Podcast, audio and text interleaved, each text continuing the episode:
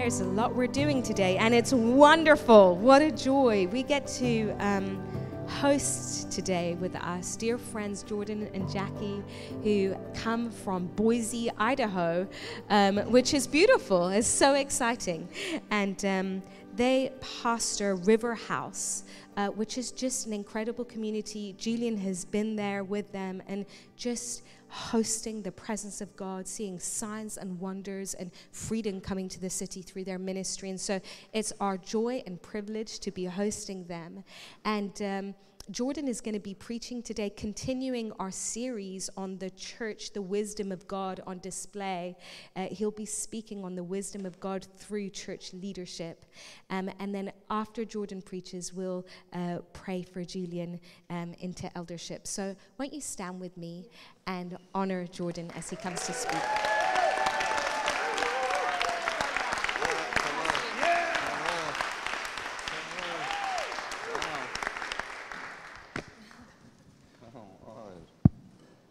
That's kind of messed up. I have to follow this beautiful tear ceremony. Oh man, I'm really happy to be here. I'm just going to pray. Let's just pray together. And Lord, we thank you that you're here. And we just say, Lord, continue to come.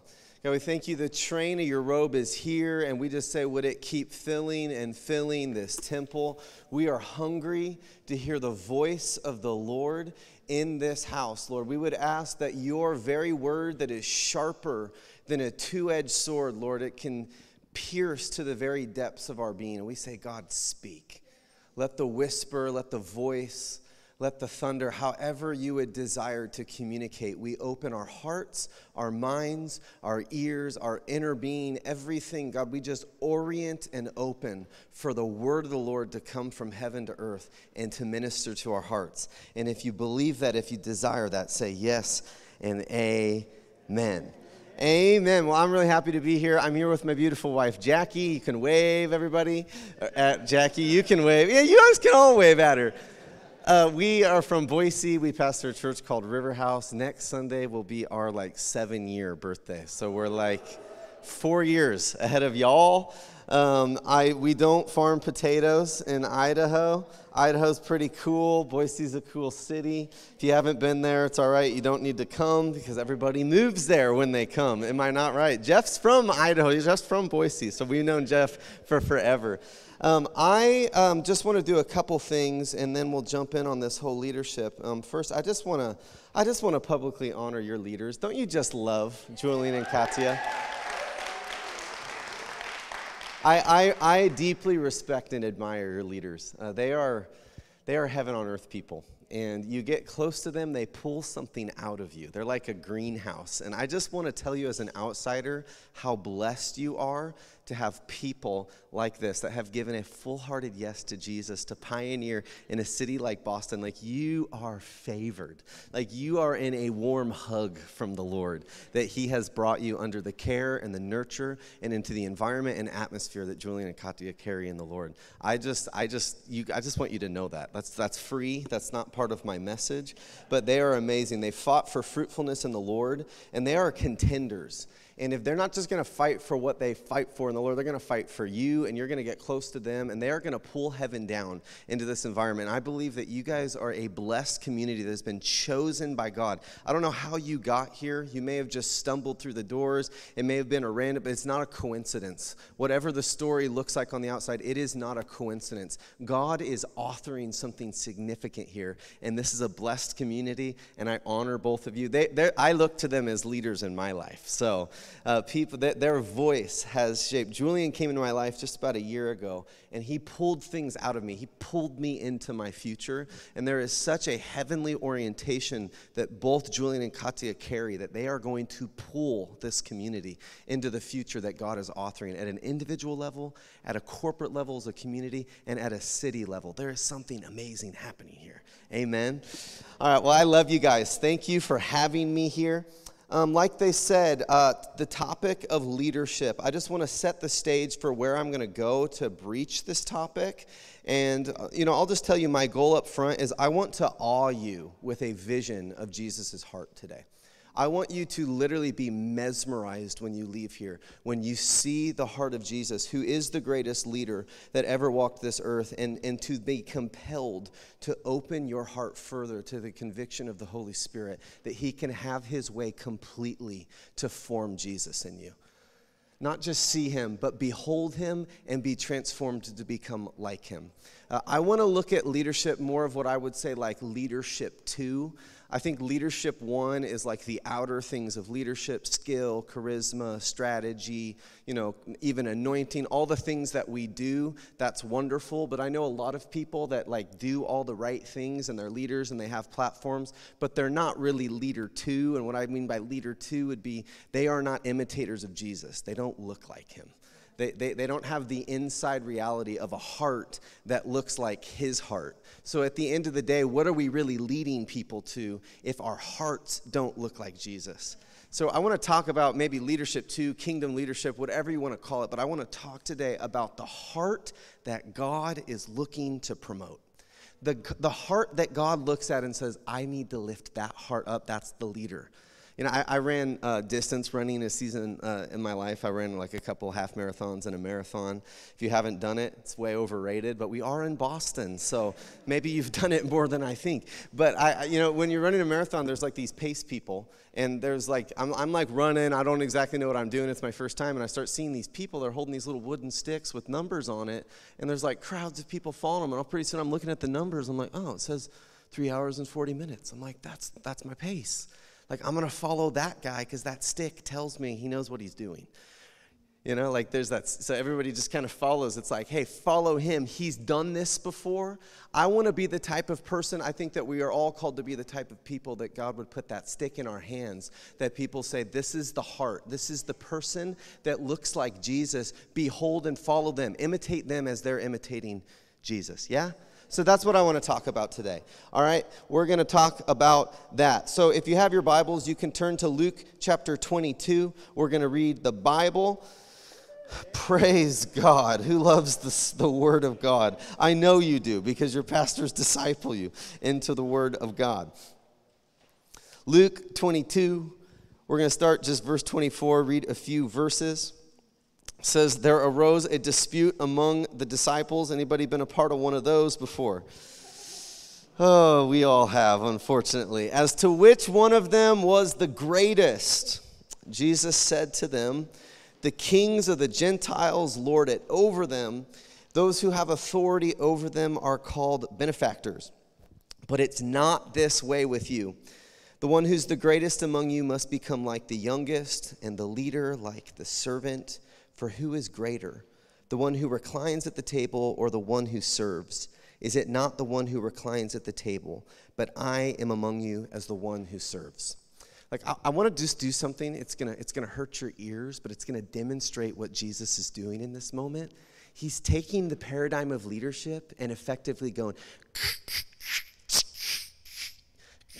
do it with me. Is like there is such a grinding tension in this. Like you're like, no.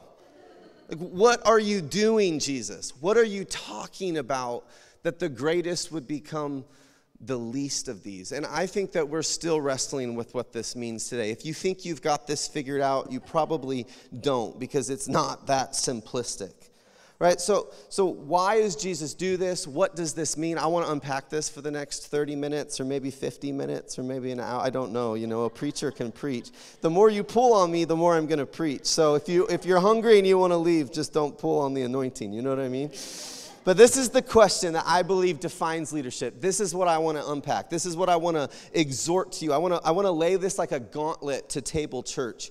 Is will you live to serve others and make them greater than yourself?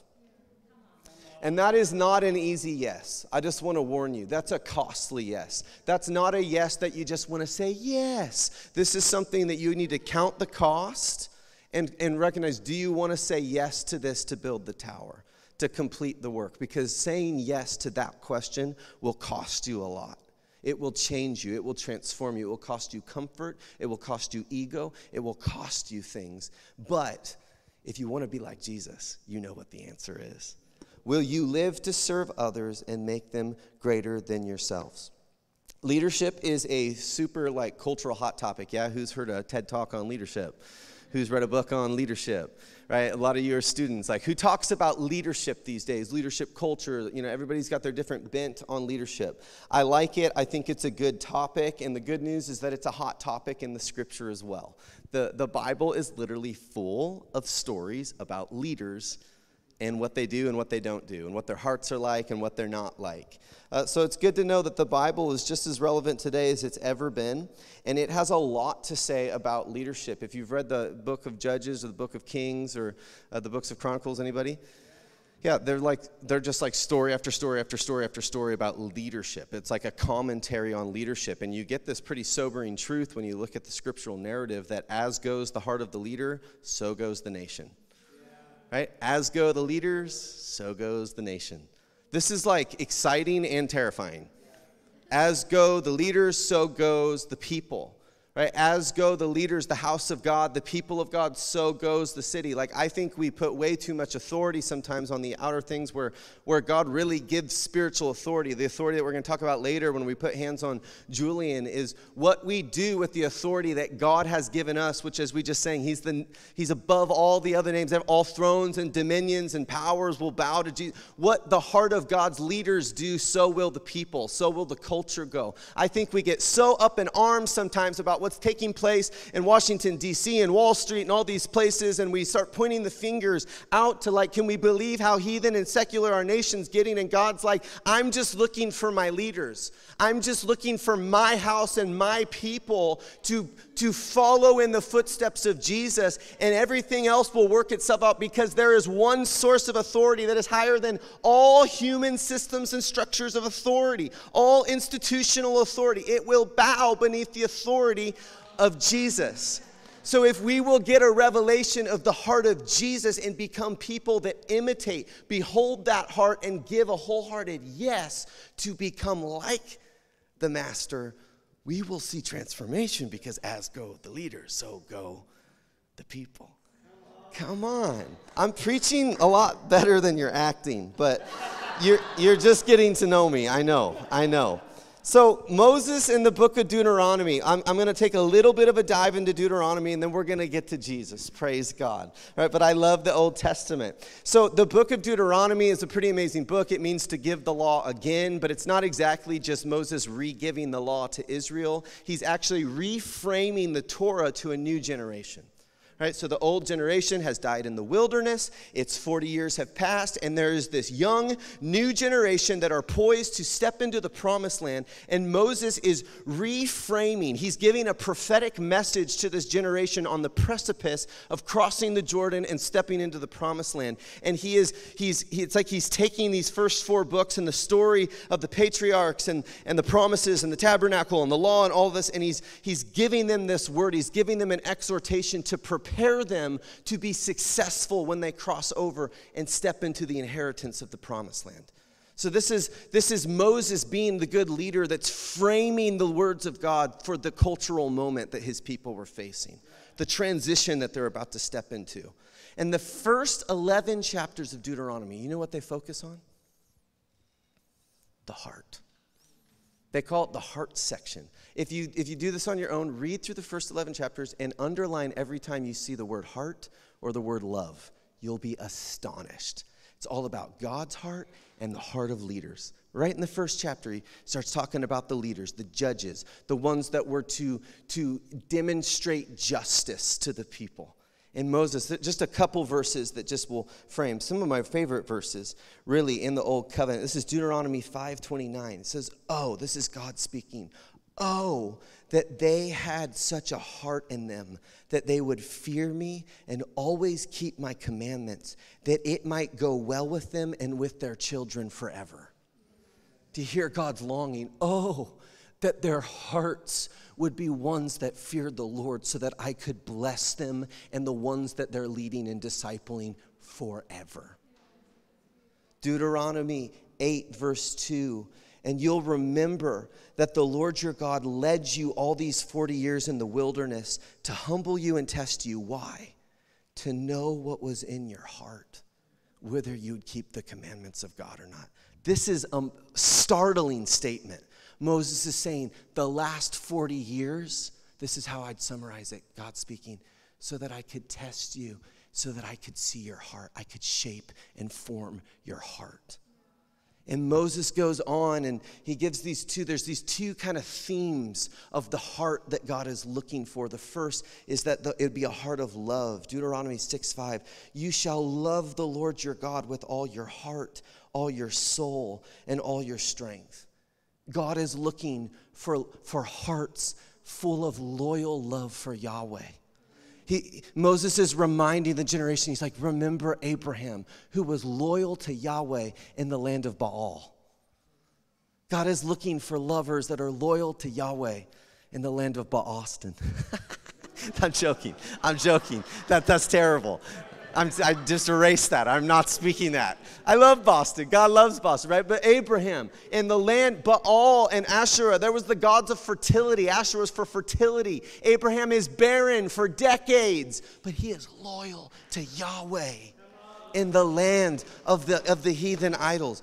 Moses is saying, This is the heart He's looking for hearts of loyal love. That just as God has set his love on you, he's looking for hearts that would set their affection upon him. Right, and then the next is righteousness and justice. Chapter 17, there's this, there's this chapter speaking about kings. Moses says they're kings. Say leaders. When you see kings, when you see judges in the Bible, you got to think leadership, leadership, leadership. Moses is speaking. It says, in, in, he's, he's he says the kings shouldn't get lots of wives, shouldn't get lots of gold. And then he says in verse uh, 19, he says that he, he should have the law and read the law all the days of his life and be careful to observe the words of the law and these statutes. That right here, that his heart, say heart would not be lifted above his brothers and sisters. There's this, there's this twin phrase that shows up all throughout the Old Covenant righteousness and justice. Righteousness and justice. And it has a communal um, orientation. It's not about just for me, it's actually an orientation. And you see, all the prophets are common, they're looking for the heart that has righteousness and justice, for the person that would put the needs of the people before themselves that would have an others first than me heart ethic. And, he, and he's saying, read the law and meditate because God is looking for a heart of righteousness and justice that would put the needs, that would actually serve the worthless to me person before myself. And this is why God is always looking for the leader that the poor would be lifted up because it's a demonstration that loyal love to Yahweh will work its way and manifest as one who lifts up the least of these and the hurting and the oppressed and the broken and the outsiders and the alien and the stranger. This is the heart. God is looking for a heart of loyal love and a heart that is bent towards righteousness and justice at a communal level. This is what Moses, this is, this is the message of Moses in Deuteronomy. He is calling, he's giving an exhortation. This is what the heart of God is longing for. This is the leader that will cause you to prosper in the land of your inheritance. How does it go? How does it go? Anybody? How does it go? How does Israel do? You get one leader, Joshua does really good. I know you guys went through Joshua this summer. And then Joshua dies and the book of Judges and the book of Kings and Chronicles is written now. It's written hundreds of years later as Israel has gone astray, been exiled by God from the land. And they are writing these books in exile as a commentary on the heart of leadership that had gone wrong. They are trying to answer the question why are we in Babylon? And the answer is because the heart of leaders was failed it was corrupted. Instead of being a heart of loyal love to Yahweh that lifted up the least of these, you see story after story after story where the hearts concaved upon themselves and it became about me, me, me. This is one of the hesitations I have in the cultural moment on leadership. Is so much of it is about me, me, me, me, me. I even see people leading on social media, leadership, but all I see with all their followers is post about me, me, me, me, me. There's, there's this there's this corruption of the heart. This is why we have to see the one who had an uncorrupted heart. Right? And the book of Kings, Chronicles, they're, I, I, they're written to, to almost create a sense of a thirst to see a vision of the heart that Moses is talking about. Like, where is the heart that we can follow? Where's the heart of purity? Where is the heart of loyalty? Where is the heart of righteousness and justice that we can set our eyes upon to become like? Where? It's like we're searching. I was reading through the Kings earlier this year, it's probably six months ago, and I'm just reading, and it's like heart after heart after heart of king. It's like they failed. They didn't remove the high places, they turned to idolatry. And I literally was reading, and I had this visceral response in me. I just started weeping. It was like, Lord, I'm thirsting. I'm thirsting for purity. I'm thirsting for humility. I'm, thirsting. Why do people turn to the left and to the right? Right? Because the thirst that these these, the judges and the kings that they there, there's a thirst in israel as they were writing it but i think there's the same thirst today. There's the same thirst today in the house of god in this nation. People are thirsting for something real. They're thirsting for something pure. They're thirsting for a heart that moses is speaking about thousands of years ago. The same thirst is here today it's like we should be longing for the glass of water of the real thing, the real leader, the real voice that we can follow. We have it. But we get to see it today. I hope we see him in a fresh eye. It's Jesus. It's pointing us to Jesus. The Old Testament concludes, it leaves us thirsting for a righteous leader to emerge.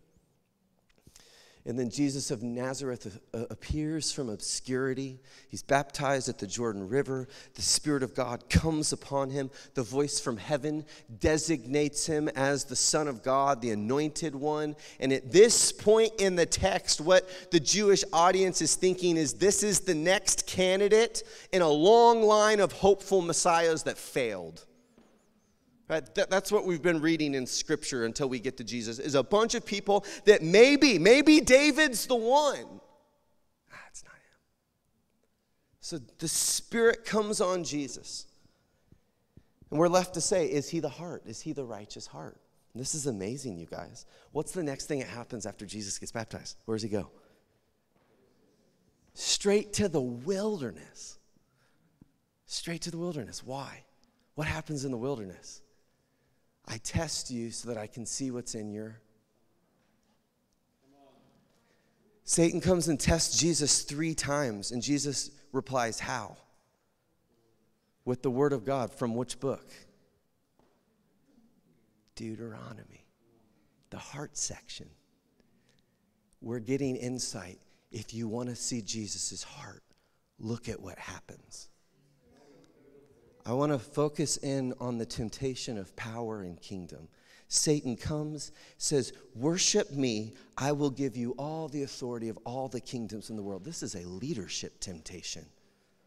Worship me, I will make you the universal leader, Jesus. Right? And we forget sometimes, like, Jesus is being tempted. Like, like who's been tempted here? What's the universal sign that you're being tempted? Do you want it? Yes, you're not tempted if you're not wanting it, if it's not, if it's not appealing to something in you. Jesus is, is having a war of desire in this moment. Why? Why is Jesus being tempted? What is the temptation? Satan's saying you can have the glory and the power without the cross. Uh, what's he saying? He's saying, You can have the glory of leadership, Jesus, without the cost of leadership. You can become powerful, but forsake the responsibility of lifting up the powerless. You can be celebritized without worrying about the oppressed. You can make this about you, Jesus. You can lift your heart above the people. Right? And th- th- this is the shift. This is what Satan's trying to do. Take Jesus' eyes off the community, off the people of God, put it upon himself. Say, forsake the, the cross, which is the way of self denial, and you can experience self gratification. Forsake your mandate to bring transformation, and instead of bringing transformation to the hurting, you will be worshiped and celebritized by them. They won't even realize it. You'll get the glory still. He was, right? Satan is trying to sever Jesus from an ethic of righteousness and justice.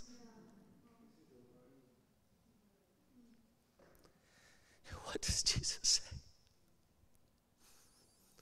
Give me the cross. This is so beautiful. Could have had everything that he wanted, everything that he was created to receive. He could have had it. He said, Give me the cross because I came here for you.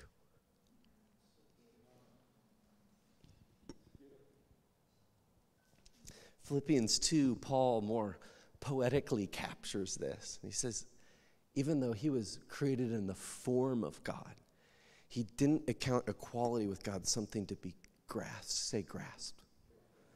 This is Paul playing on an image throughout the Old Testament that, that Eve took from the tree of good and evil. That David took Bathsheba. That Abram took Hagar. That the way of the flesh, it's the way of the self gratification. It's the way of taking and grasping for me. And Paul's saying, Jesus, instead of though he was God, did not grasp for power, authority, platform, influence, privilege, but rather he emptied himself and took on the form of a servant, becoming even obedient to the point of death on a cross. And it's for this reason that God highly exalted him and gave him the name that is above every name in heaven and in earth. This is our aim. This is the heart. This is the one we've been looking for. This is the picture of leadership. It just went out because this is so powerful. Do I need this? Can you hear me? I'll just talk loud. When I, when I was uh, when I was 19 years old, my brother and I had a bit of like a sibling rivalry. He was two and a half years younger than me. And we, we grew up in a home that there was uh, uh, maybe a lack of affection in our home, particularly in a relationship with my dad, and it manifested like this, like sibling rivalry.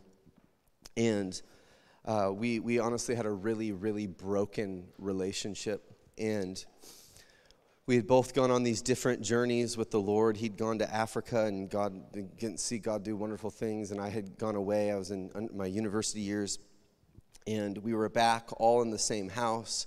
My mom got me and my brothers together to pray, and as we're praying, the Lord speaks to me, and well, I didn't think it was the Lord. I heard a voice. And the voice said, Go get a basin of water and wash your brother's feet and tell him you'll live to serve him and make him better than you. I said, Get behind me, Satan.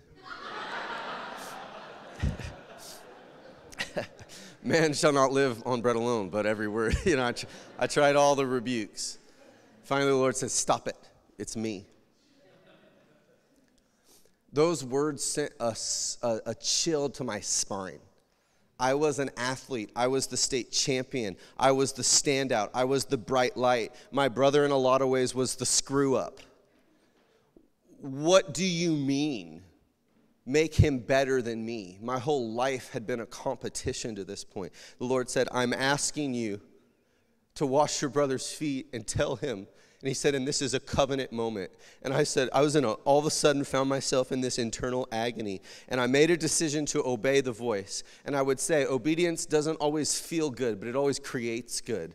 I went, I got the water. It's so awkward. I'm like, what am I doing? I'm like, I'm supposed to wash your feet right now. And I'm washing his feet. It wasn't some spiritual, holy moment where the angels of God, the chorus broke in. I was literally fighting. It was like almost through grit teeth. Like, why am I saying this? I know this is significant and I don't want to say it, God. But I said it, and as I said it, something broke in me, and it felt bitter. It wasn't joyful, it was bitter, because I knew I just covenanted myself that, that, that was beyond where my character was. And over the next years of my life, God led me into humility, being humbled, being humiliated. I had so much pride, so much arrogance. I went into hiddenness. It was as if I was being stripped of everything that I thought my life was going to be built on. And at the same time, my brother began to be lifted up, began to see miracles, blind eyes opening, deaf ears being healed. He, he, got, he got exalted. He was preaching to hundreds, even thousands of people at time. Even in his young age, he's getting lifted up in university systems. And th- these moments where the competition would want to come out in me and the Lord would stop me and say, What are you going to do? How are you going to steward what I'm doing in your brother's life? Are you going to celebrate his success or are you going to pout? Are you going to distance yourself? And it is so humbling, but I had to go and repent to my brother so many times. I'm feeling threatened by you. I'm feeling like I want to pull back from you. I'm, I'm feeling like it was just this dying, this dying, this dying, this dying, this dying. It took years, and it was maybe three years in. And he calls me, he just gotten this huge promotion. He was going to start preaching to like over a thousand people every week, leading these services. And I'd, I'd started in ministry at this point. I had a ministry with like six people in the back room of a church, a denominational church that I didn't even want to be at. And I'm like, Lord, what do I do? And he told me, and when he told me, it was for the first time, this is like three years, four years into this, something of joy sprung up inside of me. And I remember where I was. I called him, I hung up the phone, and for the first time, I truly, my first true response was joy that he had been exalted, even though I felt like I was dying in the wilderness and in hiddenness. And I just began worship, saying, Lord, you are doing something inside of me. You are transforming my heart to start to look like your heart. And I followed it. I started being faithful to it. And then all of a sudden, the Lord started adding more and more people into my life and more and more people in my leader. But it, it started to become the same ethic. What are you going to do? Are you going to make this about you or are you living to serve them? How are you going to handle it when other people are big? How are you going to handle it when things around you? And, and, and what are you going to do? Like, am I the only human in here that's ever felt competition? That's ever felt insecure? and I just, I just made it. I want that heart, Jesus. I want that heart to become my heart. Ten years ago, I was in Mozambique. I don't know if you guys know Heidi Baker around here. I was with Heidi in Mozambique, and I had one of the most powerful prophetic moments of my life. She prophesied over me. It was this whole huge destiny moment of my life. And part of it is she said, You're going to be preaching to hundreds of thousands of people. She said, I see it. She gave me this whole word. I mean, I just sobbed. It felt like I sobbed for a month afterwards. It was just, everything about it was just beyond what I could describe. That, that, that promise was like a seed in me that I stewarded. Thank you. I'm like, man, I'm like, first time here and I'm snotty mess front of the table. Boston, Lord, help me, Jesus. Help me. 10 years, I'm stewarding this promise. I started ministry in such obscurity. I was like, how would this ever come to pass? And a, a, story that I don't even have time to tell you, but after a decade, it happened. And I found myself earlier this year in April, I'm preaching to a multitude of 110,000 people. And the night before this meeting, and I couldn't even tell you all the miracles to even get to this point. I don't even know how we get to this point, but my brother is there with me. And the night before, the Lord speaks to me and he says, Jordan, you get to give this away to your brother. You get to give the pinnacle moment. He said, I want him to do the altar call, I want him to offer it. And this is the thing, guys, this is why I'm emotional. It's because it wasn't painful, it was joyful. And I literally, my brother woke up. I hadn't even told him yet. I said, Lord, this is crazy, but yes. He woke up in the morning. He said, I had this dream that me and you were leading this Islamic man. We were an Islamic nation. He said, and we were ham and egging, and you you were speaking to him, and then I came in and I led him to the Lord.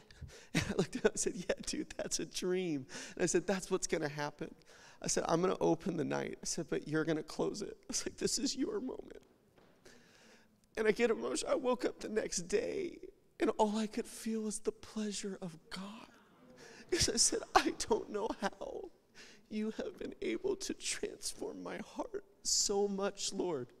And the more I do it, you could say, Is this self deprecation? Is this some kind of sick joke?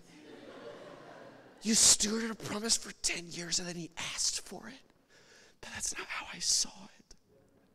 I said, wow, what if you just led me on this journey for another opportunity for me to open myself to the transformative work of the Holy Spirit so that my heart can become like your heart? The heart that is not grasping, but the heart that actually has been so transformed by the Spirit, by the fire of the Holy Spirit, that your actual orientation, your, your, your response is to empty yourself and completely entrust yourself to the hands of Jesus. I'm not about self deprecation. I want the upward call of God in Christ Jesus. But my aim is that I want my heart to be the heart that God is looking to promote. I think there is no scarcity of anointing or calls. Like God has unlimited anointing and unlimited callings. There's not some sort of like few that he's got in the back pocket. I think what the true scarcity is in the body of Christ is the heart of Jesus that God can promote and lavish himself upon. I think it's one of the great griefs of the Father is that he cannot be as generous as he longs to be because the stewardship of what he wants to release would destroy us because we would follow the way of the kings and not the way of Jesus.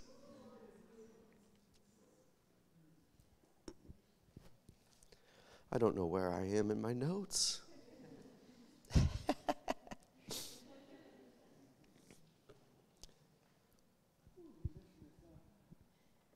I desire greatness. I think we are all created for greatness, but it's a different greatness. It is not the greatness of the world, it's the greatness of Jesus. It's not the greatness that puts our eyes on ourselves and builds our own empire and our platform and all these things. It's a greatness that sees the people. It's a greatness that follows the way of the cross. It's a greatness that resurrection power flows through. I want to exhort you, church, Table Boston, to set your aim on Jesus. Our job is not to procure promotion, it's to treasure the heart of Jesus and make it our aim to become like him, to covet the humility of his heart and imitate him, to choose the path of self emptying and cast ourselves completely into his kind and benevolent hands.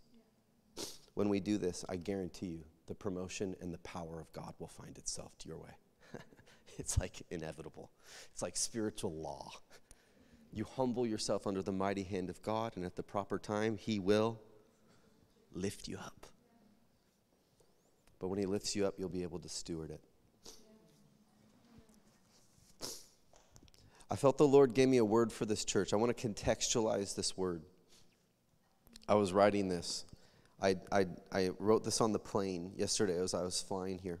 I'll, I'll send it to Julian and Katia as well. And this is, I, I think it's just a sense of maybe an identity uh, and, and, and, maybe something the Lord would want to just, just reveal to you. So this is what I wrote. This is a big church. You may be in a startup phase, but I see the blueprint of this house and it is audacious. I see this community being a seedbed of divine thoughts and ideas a table of inspired conversation that awakens the imagination of God's image bearers to dream bold dreams. I see a church that God uses to stimulate the big C church out of stagnated, routinistic patterns of thinking. I see a people that God uses to confront the world with the power and beauty of a renewed, transformed mind. The table will be known as a community of innovative thinkers, a people of wisdom those who bring fresh perspectives and solutions to everyday problems. I see a company of Daniels being sent from this house to serve in the courts of Babylon, and I see them finding favor with kings. voices will be equipped and sent from this house. One of the premier signs of Pentecost was an inspired tongue. The table will be known for its words, known as a people of inspired speech. I see ideas spreading, spreading, spreading in the wind of the Spirit. Seeds blown across church and state lines, seeds blown across oceans, taking plant and germinating in other lands. Much like Harvard is a seedbed for raising up thought leaders and cultural influencers, the table is a think tank for Jesus' plan of redemption to disseminate into the earth. Thought leaders, mind molders, and cultural architects will be fostered and developed within the atmosphere of wisdom and revelation cultivated in this community. This is a people who knows and who will reveal the mind of Christ to the earth. If half of that is true, if half of that is true, which I think it's beyond that, what this means is that God's vision for this community is that you would get bigger, not smaller. God is not intimidated by your bigness, He's desiring it, He's authoring it. The table is far bigger than Julian and Katya.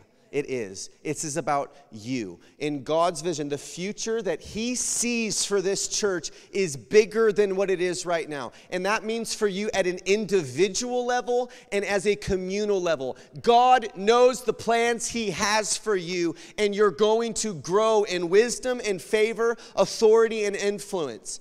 But this is the question that will define you. Will you live to serve other people and make them better than yourselves?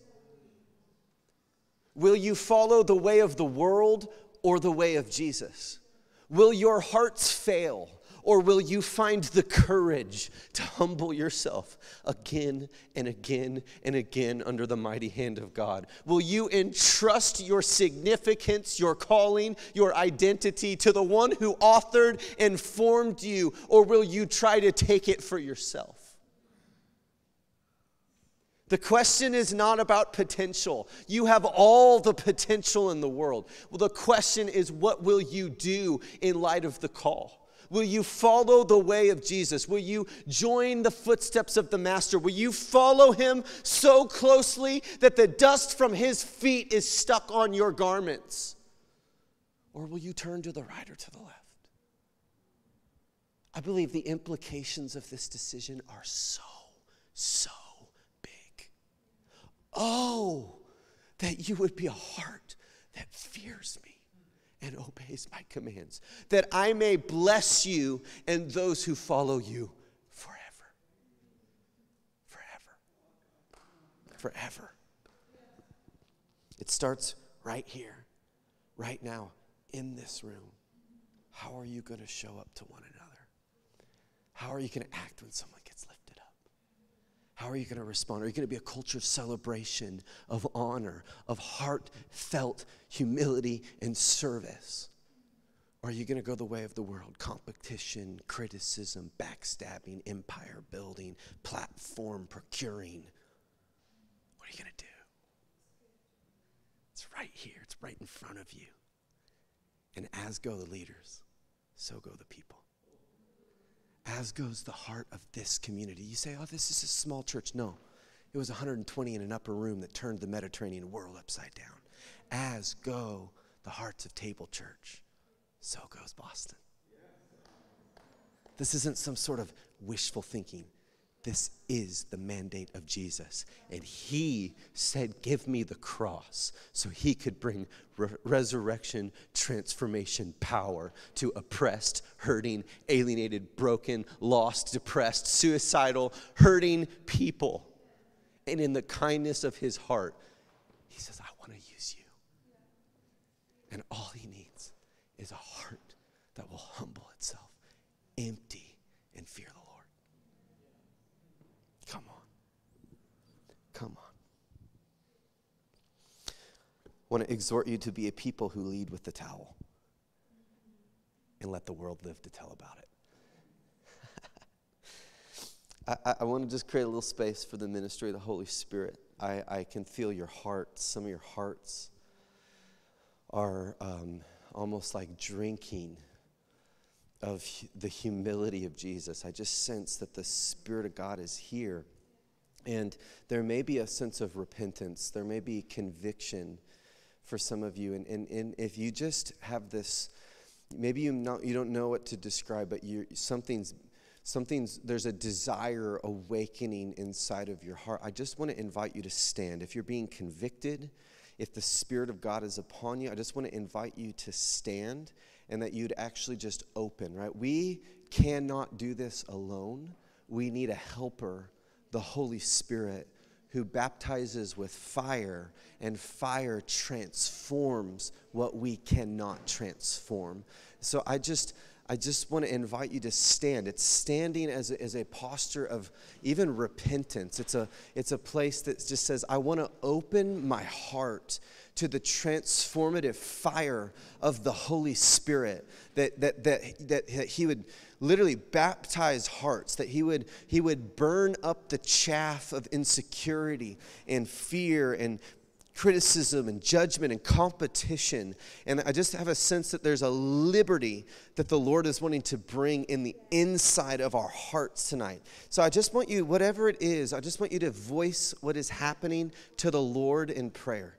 Like, like if it's repentance, just repent. If it's a desire for, for, for the humility of Jesus, whatever it is. And we just say, Come, Lord. We just say, Come, Holy Spirit. I thank you that you are. Um, I almost sense that it's like when you eat salt, it creates thirst.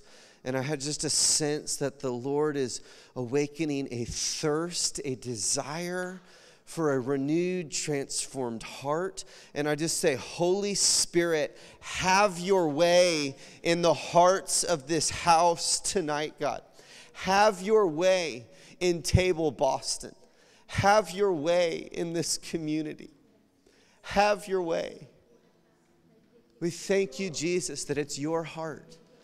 And I just ask that your heart would come and touch our hearts right now, I, I have this sense that some of you, it's like the heart of Jesus is touching your heart.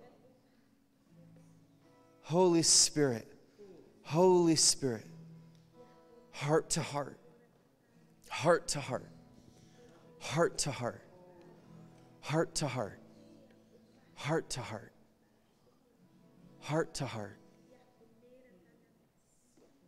heart to heart. And if you want to humble yourself before the Lord tonight, I don't, know, I, don't, I don't know if you guys do the altar up front, but if you just even want to come and you feel compelled, have just a feeling there's a, there's a shifting, there's a breaking. I just take authority right now over a spirit of fear. I take authority over self righteous pride.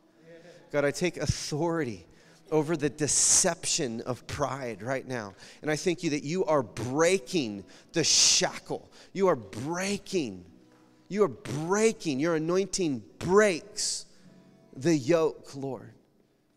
I just thank you, Lord, that you are shifting, that you are shifting, that you are melting, that you are softening, that you are softening.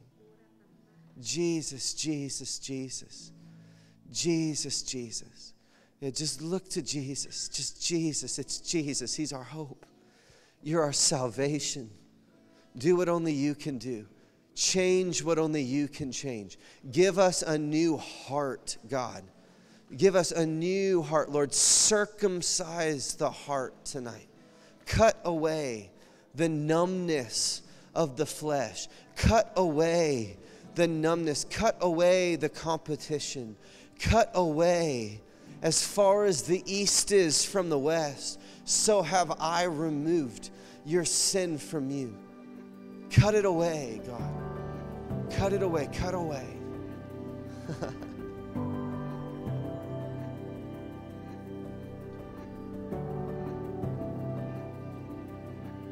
This is the Sunday morning podcast from The Table Boston, where you'll find the latest teachings from our Sunday meetings. Find more from us at thetableboston.com.